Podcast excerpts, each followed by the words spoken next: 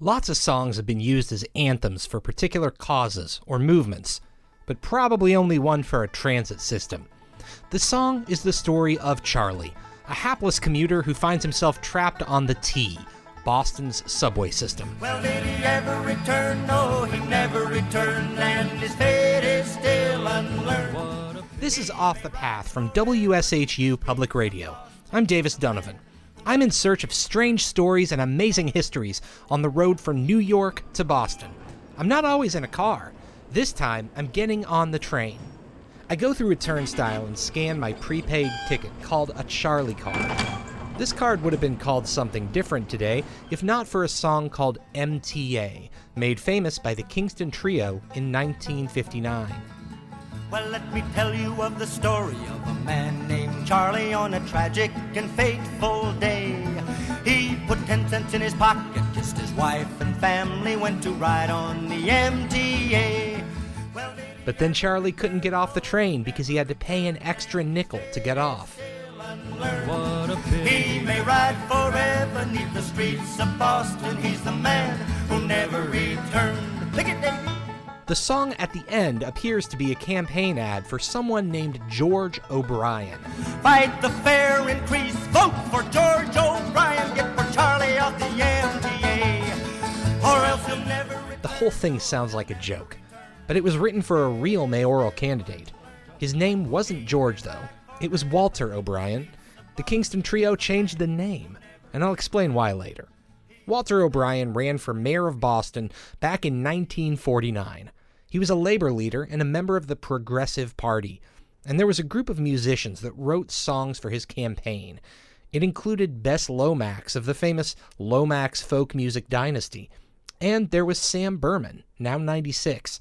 Berman says one day the group got together to come up with a song. Another musician was there too, named Jackie Steiner. Jackie thought you would try something based on the ship that never returned, which uh, which was a traditional tune. Was the wreck of the old 97. Here's early country music star Vernon Dalhart singing The Wreck of the Old 97. They give him his orders at Monroe, Virginia, saying, Pete, you're way behind time. This is how the group rewrote the song, but sung here by the Kingston Trio. Charlie handed in his dime at the Kendall Square station and he changed for Jamaica Plain. When he got there, the conductor told him one more nickel. Charlie couldn't get off of that train.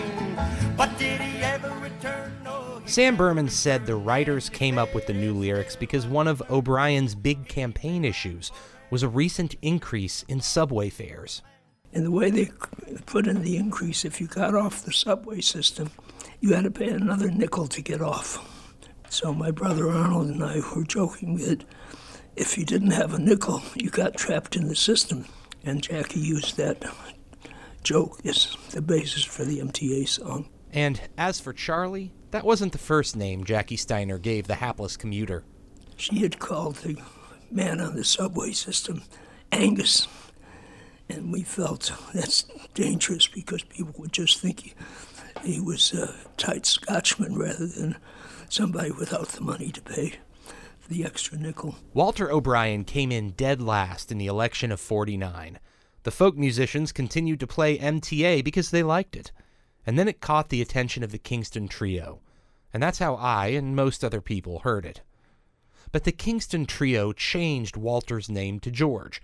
Walter O'Brien was part of the Progressive Party, and in the 1950s, that carried an association with communism.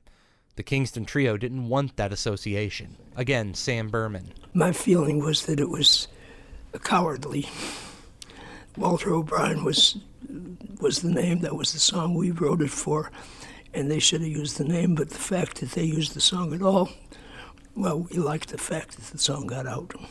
A few years after O'Brien lost his mayoral race, he was targeted as a communist by the Massachusetts Commission on Communism during the country's Red Scare. I went to visit Walter's daughter, Julia O'Brien Merrill. She says her father made no apologies about his politics. Yeah, he was a labor organizer. That's what it says on my birth certificate. I was born in 1950. Walter O'Brien and his wife were involved in many progressive causes, from labor issues to women's rights. They were on the picket lines, and they were called before the special committee in Massachusetts and pled the fifth many, many, many times. And but basically were blacklisted, couldn't get jobs. The family was forced to leave Boston for small town Maine, where Walter ran a bookstore. Julia says her father never held a grudge against the Kingston Trio for changing his name. He loved the song, and particularly in 1959 when he heard it on the radio, he was jumping up and down saying, We're famous, we're famous. Charlie's wife goes down to the Scollay Square station every day at quarter past two. And through the open window, she hands Charlie a sandwich as the train comes rumbling through. But did he ever return? No. Today, most people in Boston have never heard of Walter O'Brien, but every commuter knows Charlie and his image. So if you see the card, you'd see that you know as he, he's passing through Scollay Square, you know, with his hand out the window to grab the sandwich from his wife. That's Dan Grabauskas of the MBTA. The B for Boston was added later. Dan explains how the card got its name. So the MBTA was um, not the last, but one of the last of the big uh, systems to actually convert from the old token system to something more modern. We were trying to come up with a name. That was in 2006. There was a whole public relations campaign. The MBTA had the Boston Globe ask readers for ideas, and there were some good ones. The lobster card, the cod card, um, even spelled C A H D, you know, kind of playing on the Boston accent. But Grabauskas thought it would be fun to call it the Charlie card. He presented the idea to the governor of Massachusetts, Mitt Romney. Turns out Romney was a fan of the song too. Grabauskas remembers Romney burst out in song right in the middle of the office and sang the whole first verse. So it was decided. Charlie just sounded friendly. It had a great historic connection, and we had a ready-made anthem to go with the with the new product. Grabauskas says he knows the song's got some strong politics behind it. Uh, This was actually discussed. We thought amongst ourselves. There were some people who said, "Are you sure we should be taking a song that's basically against the MBTA raising fares?" I was I was one of those who said, "You know what? Fare increases are fare increases. It shows that it's not not everything old is new again."